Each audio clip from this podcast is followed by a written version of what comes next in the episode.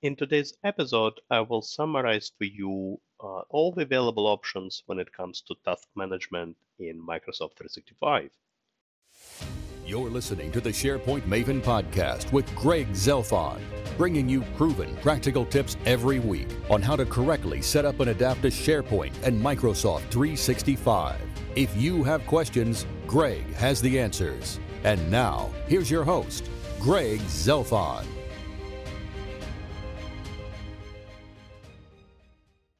Hello again, this is Greg from SharePoint Maven, and welcome to episode 157 of the SharePoint Maven podcast. So, just two years ago, I actually wrote uh, an article uh, on my blog uh, where I provided the overview uh, of uh, all the various task management options that we um, you know, have uh, or had in SharePoint and Microsoft 365, and there were five of them. And boy, uh, you know, have the times have changed. Uh, two of them are no longer relevant, essentially. All right. So what uh, I thought I would do today is, um, you know, maybe just uh, explain to you the, the remaining options. all right, and uh, tell you about the options you currently have, and then I'll briefly mention the uh, the two options that you can still find on my blog, but uh, you know that are no longer really relevant um, uh, anymore in uh, with modern SharePoint and modern uh, uh, Microsoft 365. So the first option uh, is to utilize To Do. All right, To Do is essentially your personal task management application. Uh, it's a web-based application. Uh, there is also a mobile version of the application as well. Uh, but if you recall, um, it, you know, historically we had um, we had uh, the tasks option in Outlook. Uh, all right. Uh, in addition to obviously emails and ability to, to access calendars, we also had tasks where you could type in your personal tasks. Well, guess what? To do is essentially a replacement for that. All right. It's a replacement for um, uh, you know, for uh, for uh, those for that tasks option we had in Outlook, and um, you know, essentially to do is meant, like I said, to be used more like um, you know a personal uh, task management uh, application. If you have tasks you just want to kind of to assign yourself, right, for yourself, uh, this is the application to use. Now, it does aggregate information from Planner, which I'm going to describe in a second uh, as well. So uh, it does uh, aggregate information from the, uh, um, you know, from Planner. So it could, in theory, serve as a kind of a single go-to place uh, for you to visualize all the tasks.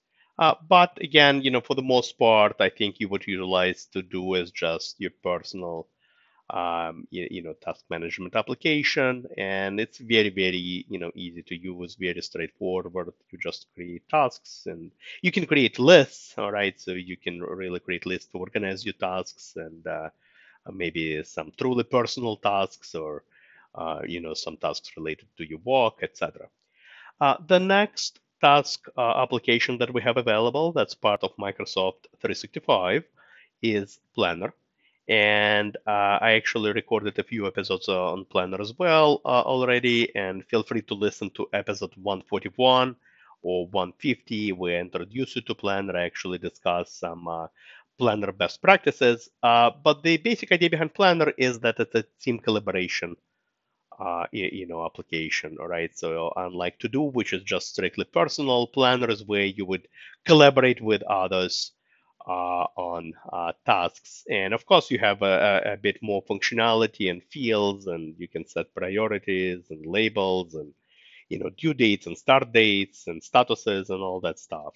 Uh, now, uh, what makes Planner also kind of unique, and again, I go into more details uh, in those episodes I just mentioned, uh, but essentially Planner is tied to a Microsoft 365 group, so it has integration with Microsoft Teams, and you can embed it on a SharePoint site. Uh, but Planner uh, essentially is uh, a, a, task management tool you would use for team, you know, collaboration. Now, one kind of unique thing about Planner is that uh, it's meant for uh, relatively, you know, small and simple projects. Right? This is not a tool where you can manage resources or manage task dependencies. You just organize your tasks into various buckets and uh, and essentially it's more of an informal, this agile, you know, uh, type uh, you know, application, task management application.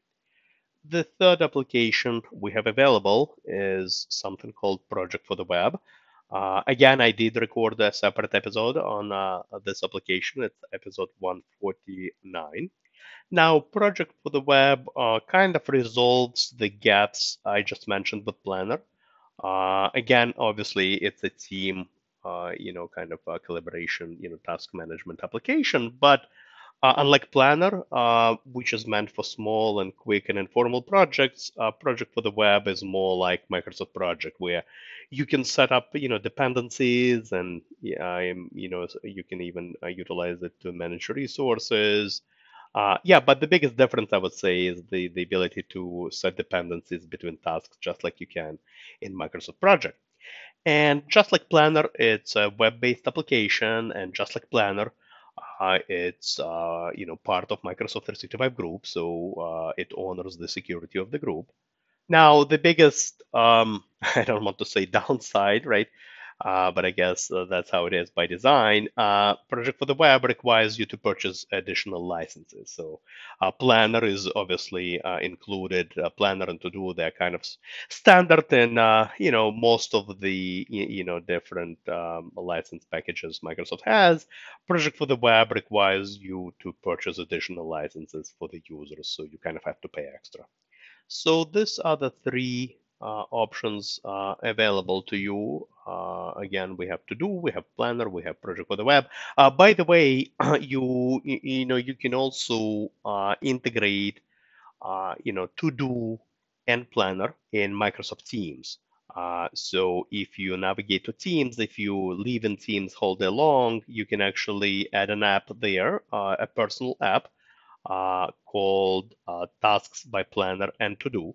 And essentially all it does, it pretty much aggregates all the tasks from all the plans and planner plus your personal to do. So if you live in teams all day long and you know you want to kind of aggregate the tasks all in one place, uh, then you can definitely utilize this option and it will aggregate everything in one place.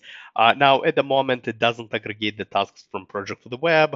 Um, I'm kind of speculating that this probably will happen. It kind of makes sense, right? If I also have uh, multiple schedules and project for the web and I'm assigned uh, a bunch of tasks, it would make sense to aggregate those as well. But at the moment, it only aggregates tasks from Planner, all the plans on Planner and your personal to do. Uh, so you might uh, be wondering, I guess, um, you know, what, uh, you know, what are the other two options that I initially included on that blog uh, from a few years ago that don't make sense anymore. Uh, let me mention briefly, I guess. Uh, the first, uh, the option that is on my blog that kind of doesn't make sense anymore is the tasks web part. Um, if you recall, if you, you have been using older versions of SharePoint, um, you you might recall we had tasks web part, and it allowed you to actually create uh, you know schedules and almost mimic what you do in Project for the Web now and you know Microsoft project, you could actually uh, you know create subtasks.